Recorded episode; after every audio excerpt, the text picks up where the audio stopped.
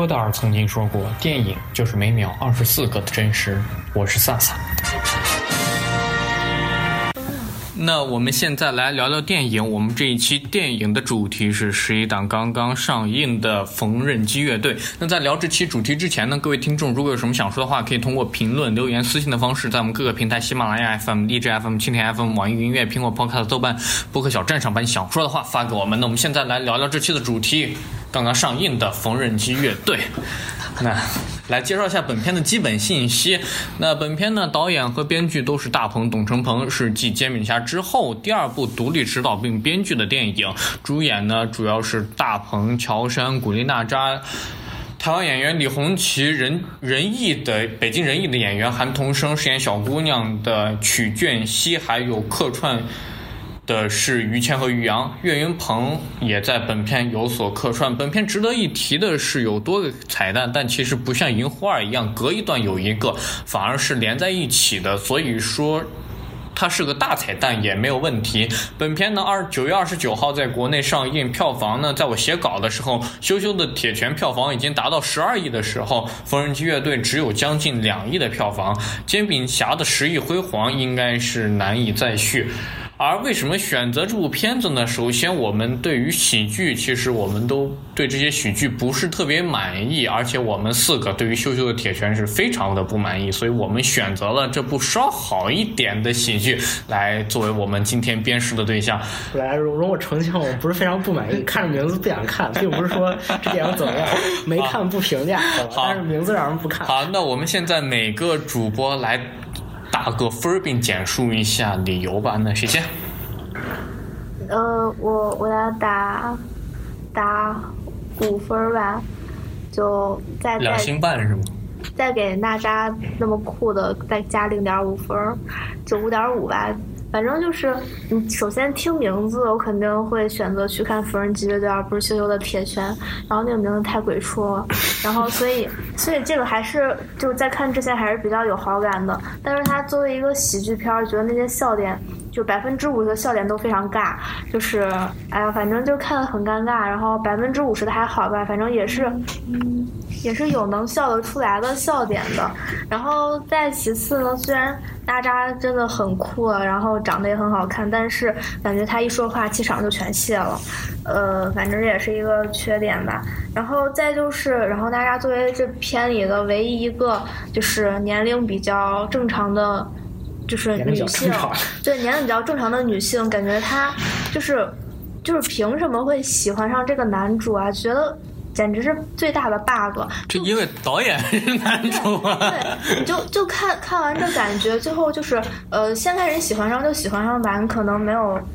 看不到他的真面目，但是最后你发现了他的真面目的时候，还是最后决定要跟他去北京，这个就更奇怪了。就一股看那个后宫番，男主一无是处，只是很温柔，结果一堆女孩子喜欢他那种感觉，反正就是直男幻想。对对，就是意淫，然后就这样的。我的话给这片子打3星吧。然后其实要讲它作为一个歌舞青春片什么的，就有点像歌舞青春看起来的感觉。然后歌舞青春听了要打人歌舞青春想打人好吧，歌舞在最后的结局还真的挺歌舞的，这怕不是印度歌舞青春的中国版好吧。但就感觉就是但是我感觉就是他有一点就是太打情怀牌用力过度的感觉，就是明明要讲摇滚，但是为什么把摇滚拍成一个励志鸡汤片的感觉？然后就感觉看完之后，整个片子看完之后，笑点不仅没有达到喜剧的效果，讲真笑起来的地方并不多。但是想讲情怀的话，讲摇滚的话，也没有真正的把摇滚的精髓讲出来。然后就有一种，其实总结起来就感觉像是吉安市旅游宣传片加那个演唱会幕后快手剪辑一样。我还真去查了几个什么大吉啊，他妈的，真有啊！不好意思，没有、啊，但是确实让人觉得这个地方让人有点想去看一下，如果真有大吉他的话。所以旅游宣传片可还行。行，我6分及格，3星。及格的原因是。讲音乐的就正经，他就是他有宣传音乐的这个就是这个初衷这个想法，我觉得。那你不觉得他是侮辱了应该敢更低的分吗？没有，他侮辱，其实这个我的态度现在是很复杂的，因为说到这个的话，你说能把它真的很好的讲出来，如果真的能把它很切实的把它的真的面貌给大家呈现出来，不一定能吸引那么多人去真的听。嗯，但是真的让人听了，我觉得就是一个很大的贡献。嗯，包括它之后，就最后其实整个片子本身。最大的好感是他最后打那段那些摇滚乐队的那些歌手进去客串的啊，那是彩蛋吗？只要那来了，他在中场也算彩蛋，就不一定格式上算彩蛋。就是因为那个东西，我确实觉得在那一刻，我真的觉得导演有可能真的想试图来稍微宣传一下中国摇滚乐啊。当然，虽然我对中国的这些类型的音乐我并不抱一个，就并不说他们现在有什么样的成就，但是就是。你试图为他们进行宣传啊，包括你真的想让大家更多去接触，这才是让这个音乐这种形式发展的所需要的东西，我觉得这也是必要的，所以在这点上我给他及格好的原因就是这个。但是真的看只不过看就其实是很莫名其妙的，当然就毕竟是唱歌了，他们就最后他们自己也很就反正自己很感动，我看着觉得他们自己拍的时候感觉可能拍的挺开心的，就这么着吧，我真的不想把它当成一个可能真的你要去从中感受到一些什么东西，他没有这样的能力。好的，那该我了，我给2.5，那还是5分呗。然后这个片子我个人的感觉，觉得它的主题啊，金钱和理想这个话题本身就比较老套，然后但是它搭配上大鹏本人的经历，他本身是一个屌丝逆袭，又加上他自己是有组乐队的经历的，所以他其实讲的是有一些自传体性质和最后白鸟嘲讽式的演出啊，对，这白鸟嘲讽嘲的真的尬到爆炸。对，但是我觉得还是看完是有点共鸣，但是文本而言，它文本是很多的缺点，比如说它对人设的不到位，然后对摇滚精神的曲解，好，但是这些问题都是客观存在的，但不得不说。它的娱乐性我认为还是可以的，怎么说就是挺俗，但能看，甚至如果你的观影鉴赏能力比较低，你的心态比较放的比较好的话，你还觉得甚至有点好看的那种片子。那基本上这就是这个片子我们4个人的统一意见。那我们现在来具体就文本来聊一聊这部电影，那从这之后就开始剧透了。那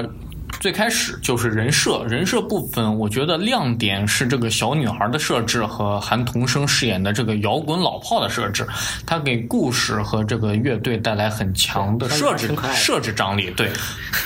就是对，我觉得这是他设置的比较好的问题。嗯，但是你说好，其实确实给人以兴趣。嗯，但是这么设置真的。就你设出一个以前没人用过的，确实是一个亮点，但它真的你说讲不讲道理？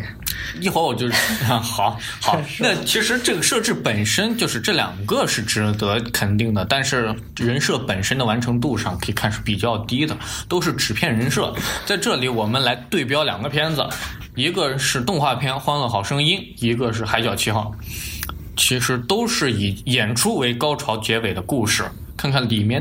的人物弧光，《欢乐好声音》我认为是非常标准，可以作为编剧范本的人物弧光。你看每一个乐手，他在戏外都有一个人跟他完成弧光，比如说那个猪，她是个家庭主妇，她通过自己的唱歌来告诉丈夫自己其实不满足于锅碗瓢盆，是有一个音乐梦想的。而那个黑帮的打手大猩猩，他通过唱歌告诉自己黑帮老大的父亲，自己其实。很想唱歌，不想当黑手党。而有一只羞涩的大象，他通过表演来克服了自己怯场的毛病。而剧场经理他考拉，他也通过演出成功的复活了他掌管的奄奄一息的剧院。这就是每个人都通过这场表演来得到了自己人物弧光的完成。再看看《海角七号》。海角七号我就不说这个缝纫机乐队涉及抄袭的问题，他叫7号里面也是有一个老头，也有个小女孩，那个小女孩也很恰巧是键盘手，这个老头也很恰巧是主音吉他，哎，是弹弦的，这不能说那个是弹的是民乐的一个叫乐琴的东西。这个咱们说它算致敬吧，这个不说抄袭，这个大帽子不扣了。但你看海角七号那个民乐手茂博，就是那个老头，他通过表演完成了自己想让民乐上台的愿望，而那里面的贝斯手是个交警，他通过表演释怀了自己对亡妻的感情等等等等，标标准准，人物丰满。但在这部电影里，这个导演不是科班出身，所以他你看他的人物弧光，他是有想设置的想法，但是很稀薄，而且有些错位。比如说鼓手炸药，他的弧光其实是他找寻地里，他终于找寻到了，但这点的弧光完成他和演出是错位的，他在演出之后导致高潮错位，对吧？还有搞得像彩蛋似的。对啊，而且你看老头和小女孩还有娜扎，他们三个弧光是雷同的，他们都是什么音乐梦想啊？这反叛是家人不理解，然后而且比较稀薄，是因为他们的弧光其实你看没有太强的张力，他们之前的铺垫是不够的，所以我觉得人设这方面做的还比较不好。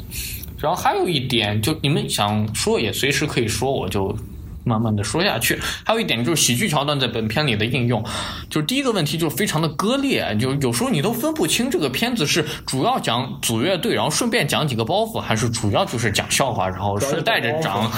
讲一下组乐队。这显然就是一直在抖包袱，然后他这个编剧本也不完整，东北口音简直跟演小品一样。对对对，这我估计这得怨东北口音，这不能怨这电影。好，你看之前我们驴得水的时候讲过这个问题，就是什么驴得水里面什么说服啊这些梗和他表现的男权女权在男权下的牺牲没有任何的关系。而这个片子也一样，于洋饰演的就是在门口车里蹲点的那痴汉，我们这么叫他，笑点其实大部分都在他的身上，但是他就很像演小品的好啊，他就是演小品的嘛，对，欢乐喜剧人的常客嘛，这个他在电影里也是演小品。对啊，对，你就是看他，其实他演小品这表演风格我们都不说了，而且他的那个他在门口蹲点这个部分，他其实和组乐队没有什么直接的关联，而且他不具备主线摇，他自己身上没有什么摇滚符号，也没有什么反摇滚的符号，你其实看他身上没有任何的关于主题的东西。然后再看看他的主题啊，就比如说这个片子的主题，它是摇滚不死，摇滚不死和我不应该向权贵妥协这样的主题，它主题又没有笑点，笑点又不带主题，这就是非常大的割裂。随便我们找个片子，《三傻大闹宝莱坞》最经典的喜剧片，它里面他对好学生的整蛊是不是很搞笑？那个好学生在台上念一堆乱七八糟的东西，是我们笑点的秘籍所在，但是它反映的主题就是它反大学这种很水的教育体制的主题，这反映就非常深刻。这就是笑点，你作为一个喜剧片，笑点和主题是要能捆绑在一起的，是能相辅相成的，这才是喜剧片的价值所在。这是一个喜剧的问题，就是割裂，而另一个问题就是喜剧的段位太低，就是低到什么程度？我认为低到低俗，就什么改日吧，什么乱伦啊，这些梗啊，它就停留在成人笑话的层面，它和屎尿屁的梗没有任何的区别。这就是大鹏从屌丝男士开始驾轻的救赎，他就喜驾轻就赎，就是这种段子的层次。再就是说了很多遍的老话题，就是喜剧，优秀喜剧的内核应该是悲剧和讽刺。我上个月重新看了《摩登时代》。你看里面的经典桥段，什么喂饭鸡，现在看还是非常的经典。不能这么对比，它是不在一个数量级。那你就没差太多。好，那咱们来讲吧，讲这个理，对吧？里面笑点来自于机器，它原来是比较正常工作，慢慢的机器就开始不听使唤了，把蛋糕啊推到鼻子里啊，汤啊泼脸上，这些梗在搭配上卓别林的表演，它非常的搞笑。但其实回过来想想，这是讽刺大资本家对底层工人的压榨。是很明显的，对吧？就你就把工人已经当机器了，但已经不考虑工人的休息需求了，就像烤鸭场填鸭一样，吃饱干活就往你嘴里推就完了，蛋糕就推你嘴里，汤也往你嘴里灌，这就是填鸭式大资本家对底层工人的剥削和压迫吧。但你看这个片子，如果有内涵的话，它就是现代社会里资本对于文化的侵蚀。这个内涵我认为是我能给点分的地方，但是这和喜剧完全没有关系。你看这片子里面，你把痴汉那条线完全去掉也没有任何的问题，是啊，当然完全不影响。对，你这个喜剧段位低到我不是非要拿一个最高的给你标，而是我这个好说你这个，他卓别林之所以成为艺术大师，他你看他喜剧段位非常高，而你这个连那个方向的表达都没有，我认为这就是你喜剧非常大的问题。而且现在很多这个现状不就是这样？对啊，你看这个片。这个片子你再对标一下同档上映的《羞羞的铁拳》那个片子，我认为它的喜剧问题就更大了，咱们现在就不提了，咱们来聊缝纫机乐队。然后缝纫机乐队另一个很大的问题就是燃到自焚啊，就本片在整体故事上其实缺乏很多想法。你看队伍从五个人第一次开始排练开始就一直穿一条裤子，就是作为音乐片，它对音乐本身的探讨，对音乐本身的探讨是少之又少，队伍内部也没有足够的磨合，每个人的长项和短板都没有提，因为他们压根就没有短板。对，这简直是音乐天才。其实就是，就其实你说，我特别同意你说的，但是其实我在想一个什么东西嘛，就你把它真的讲的那么详细，其实不是一个这样很平民的一个面向大众能让大家都看的。都能让大家都看得懂的东西，当然我不是说这样肯定做不好，就但是他不这么做呢，他确实没这能力，就你不能，我觉得不能把它当成一个真的想好好讲音乐的片子。但是他提了之后，就因为我个人就肯定他最大的一点就是，包括他可能之前，包括在中国有嘻哈，他前面他在上面做广告，其实这都是一个类型的。你有中国有嘻哈面向就是根本没听过嘻哈，不知道什么玩意儿是嘻哈的人。就让他们了解这个东西，你说他真的是嘻哈的真正面目吗？不是的。这个是摇滚真正面目吗？也不是的。但是他给了你一个想去了解的动力，但如果你真的讲了那么，你把那些很高段位的东西拿出来，他们可能理解不了，他就失去了接触这样的一个机会。但你这个时候你在对标摔跤爸爸，他其实不能很燃起你对于摔跤本身这项运动的乐趣，但是你看他在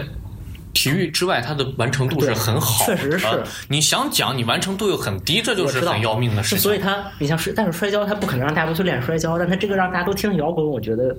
就因为我是对中国现在音乐，就他华语乐坛这个现状，就真的大家现在写的东西都，这如果让大家可能就甭管好的坏的，你先去有了解的希望，才能变好。就觉得现在很差，然后大家都没人愿意去搞，那他也不可能再变好。所以我现在其实跟我以前的观点不太一样，你要宽容一点，所以你给了及格分。对，不然的话这片子就别说及格了，你就其实我觉得我打分是个很离散的。我觉得好片子我就愿意给他打5星，给他打满分什么。我觉得不好片子，我觉得就是不好，我都可以给他打1星，我对吧？但这个片子出于对音乐这个。更普及的作用，对，我希望就在这点上，我真的看到了他可能一些真的可能有一些帮助或者什么，我觉得这个是值得去在思考的一个点嘛。但是就所以是这样。好，你看他其实你说他不是讲音乐，你说他讲理想，你看他是讲理想的东西吗？他所有演还是不演的问题全都是来自于外界，到有没有机会去演，是父母家人同不同意自己去演，或者自己想不想演。只要自己想演，只要家人不反对，只要有场地，好了，吉他拿起来，我就是黄家驹。你说你拍电影，你只要说服了你爸妈，你明天就库布里克了一样，你这个可能吗？你这个本身每个人没有任何的短板，你作为一个已经站到实力顶峰的人，你还需要谈理想，对吧？这个是我认为是对理想本身的偷换概念。然后你说你喜欢弹钢琴，只要家人不反对，你一上手就是肖邦了。我觉得这种励志就是自焚式的励志，这种燃就是燃到自焚。关键是他燃的有点莫名其妙，就感觉都燃到自焚了，人就是很莫名其妙。就是你感觉就是几个人加乐队的理由，没有什么跟音乐有关的东西。然后那个女主基本就是因为自己失恋了很难受，然后另一个就是为了找丽丽。然后那个小女孩莫名其妙的从弹钢琴直接变成了键盘手，感觉这个并不代表弹钢琴就是弹键盘啊，就是没有任何体现出她有热爱摇滚这点特质，就是